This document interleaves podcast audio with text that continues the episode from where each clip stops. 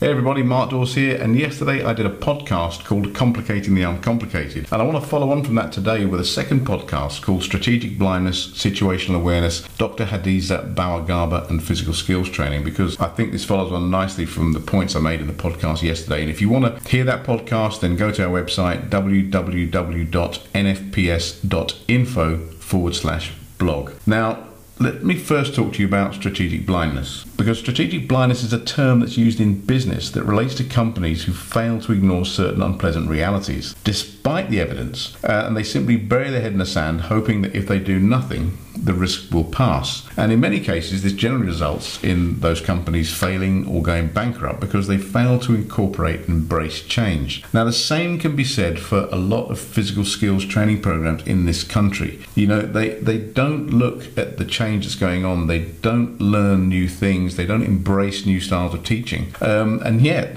bizarrely, many of them still exist, although a lot of them do struggle. So it's really important that, you know, if you want to develop your business, if you want to carry on in whatever you're doing, if you want to be around in five or ten years' time, then you need to understand that, you know, if, if you become strategically blind to the changes that are happening around you, then it's very likely that you're not going to be around. And this is the main reason why a lot of good trainers in our industry fail. You know, they fail because they fail to embrace and incorporate change. Now, something else I want to talk to you about is inattentional blindness. And if you've been on courses with me, you remember the Moonwalking Bear video. And that's basically where we've got two basketball teams, four players in each team, one team dressed in light coloured gear, the other team wearing dark coloured gear. And the task I set people is to count the number of passes that the team in the dark clothes made. And people are so busy counting, they're so focused on trying to count the number of passes that they miss someone moonwalking across the front of the camera in a bear costume. And that's that is a typical example of, of inattentional blindness, which is the failure to see the obvious when it's right in front of you. And that's linked to what we just talked about, which is strategic blindness there's lots of videos on YouTube you can find about the amazing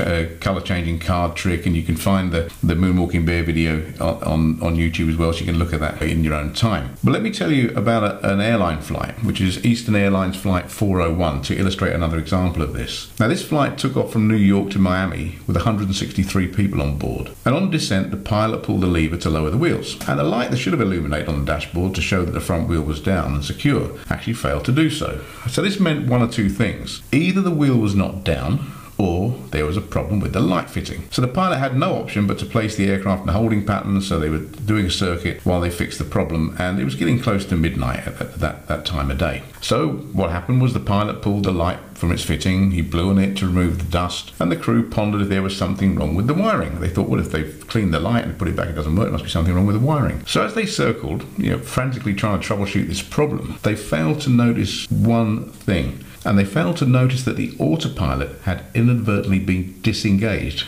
and that the plane was starting to descend. And they could not feel this descent because their senses were deceived by the plane's motion. Now, as the plane dropped through 1,750 feet, an alarm sounded in the cockpit, but the crew didn't hear that either. They were so focused on the light that the alarm didn't even register. That flight, Eastern Airways 401, crashed into the Everglades and 101 people were killed. Now, on the surface, that incident may seem like gross negligence. You know, how could trained professionals, you know, aircrew, fail to hear an alarm? How could these pilots and aircrew fail to notice a plane descending? And, you know, it, it, doesn't it show that their minds were wandering and, and they weren't paying attention? But only when you put yourself in the high pressure reality of the cockpit with escalating pressure and multiple demands arising at the same time, does the mistake become not just explicable, but even predictable. Indeed, in the 1970s, a litany of accidents happened in an uncanny and similar way. In 1978, Airlines 173 crashed in suburban Portland, Oregon, when the crew was so preoccupied with the landing gear problem that they didn't notice that the plane was running out of fuel.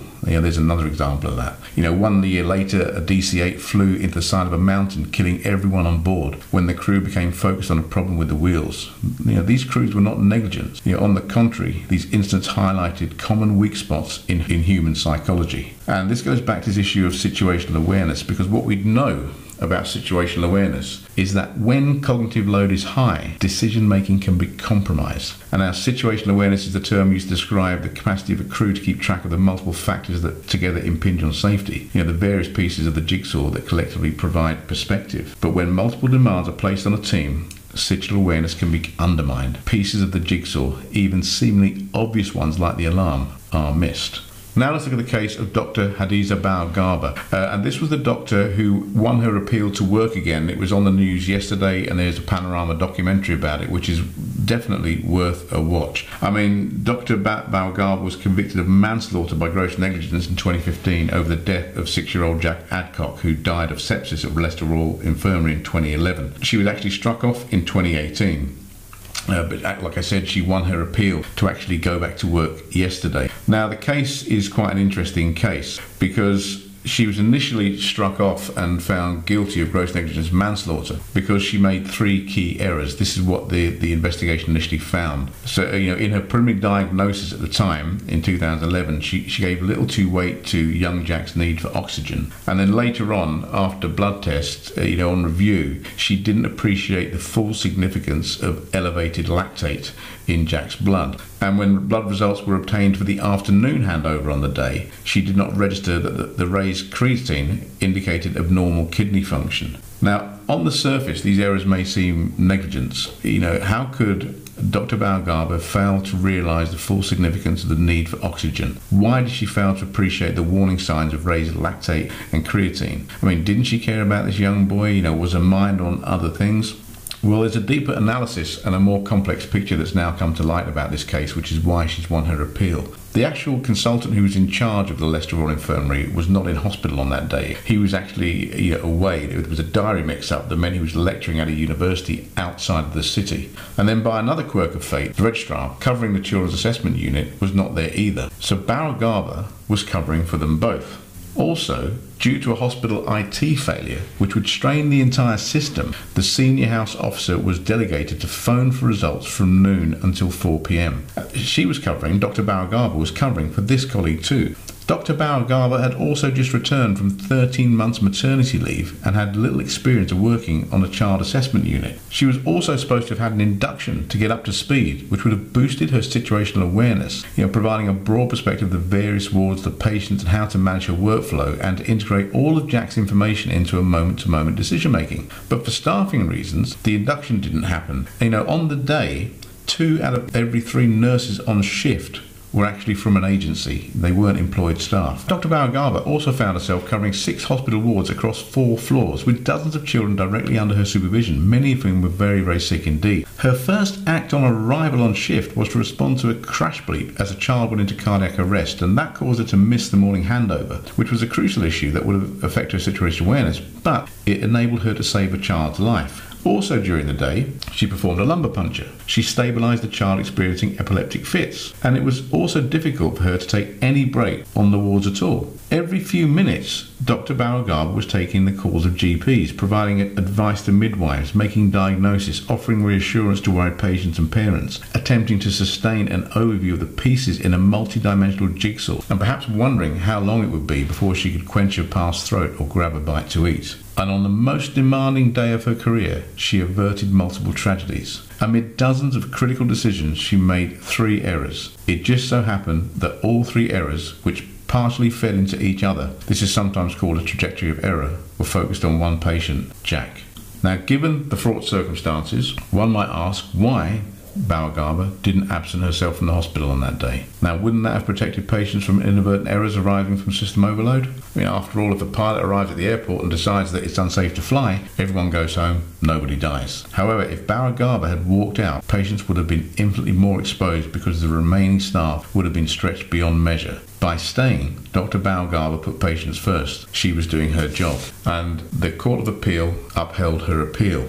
Now, Professor Don Berwick from the Institute for Healthcare Improvement said, We set her up for failure. Because there were so many things going on that day, her situational awareness was compromised and she failed. She failed in three key areas that all came together that resulted in the death of a six year old boy. Now, we have to bear in mind also that Dr. Bawa-Garba was a junior doctor, not a senior doctor, and errors occur rarely in isolation, but in this case, it was a perfect storm. This doctor was charged with unlawfully killing a six year old child, and after a four week trial, the doctor was found guilty of gross negligence manslaughter, was given a two year suspended prison sentence, and struck off the medical register. However, as I've said already, The Court of Appeal, taking a wider view of this and looking at all the evidence, decided that it wasn't her fault. The system had let her down. As one doctor said, the focus moved off the focus of the system failures and onto the focus of the doctor. So when the system failed, the doctor was hung out to dry.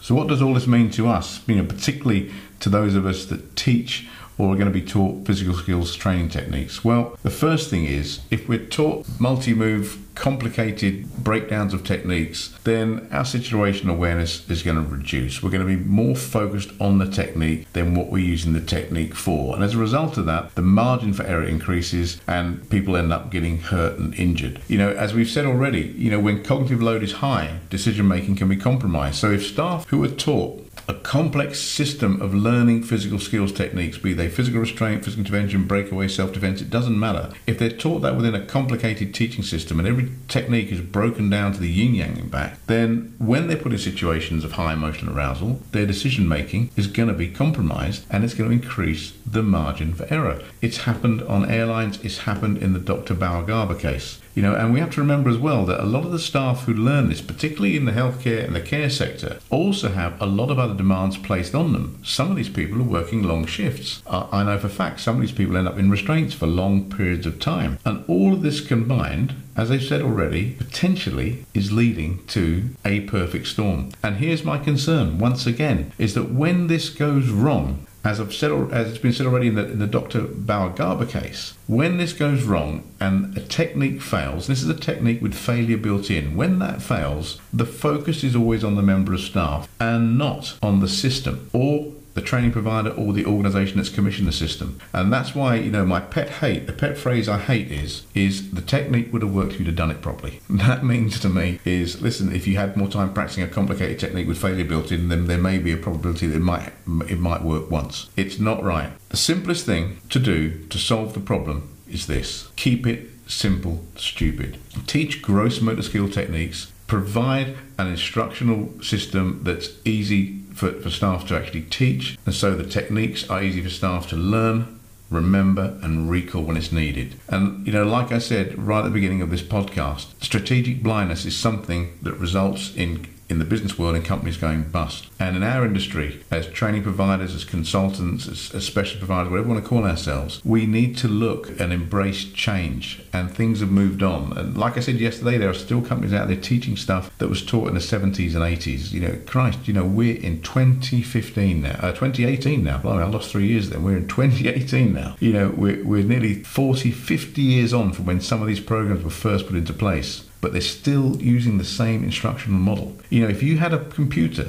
that was 20 years old running 20 year old software, it wouldn't work, it wouldn't integrate, it wouldn't communicate with anything. You know, your laptop, your software is updating all the time. You have to buy new bits for your laptop. You buy a new laptop, buy a new computer every now and again. In fact, we move on from computers to things like iPhones and, and iPads and all sorts of stuff now because technology moves on. We do this with technology. We don't expect things to last forever. Yet we still have historically in our industry now training programs that are not fit for purpose because they cannot simply show how their training has evolved, how it's embraced change, and how it's gone from what it started with maybe 10, 20, 30 years ago to where it is now. Some of this training is not even audited. But here's my key point once again let's keep it simple, stupid. Teach techniques that are easy to learn so that staff can learn them easily, remember them, and recall them when they're needed. And let's get away from all these complex teaching systems, these multi stage teaching models. You know, it's teach staff simple stuff. Keep it simple, stupid.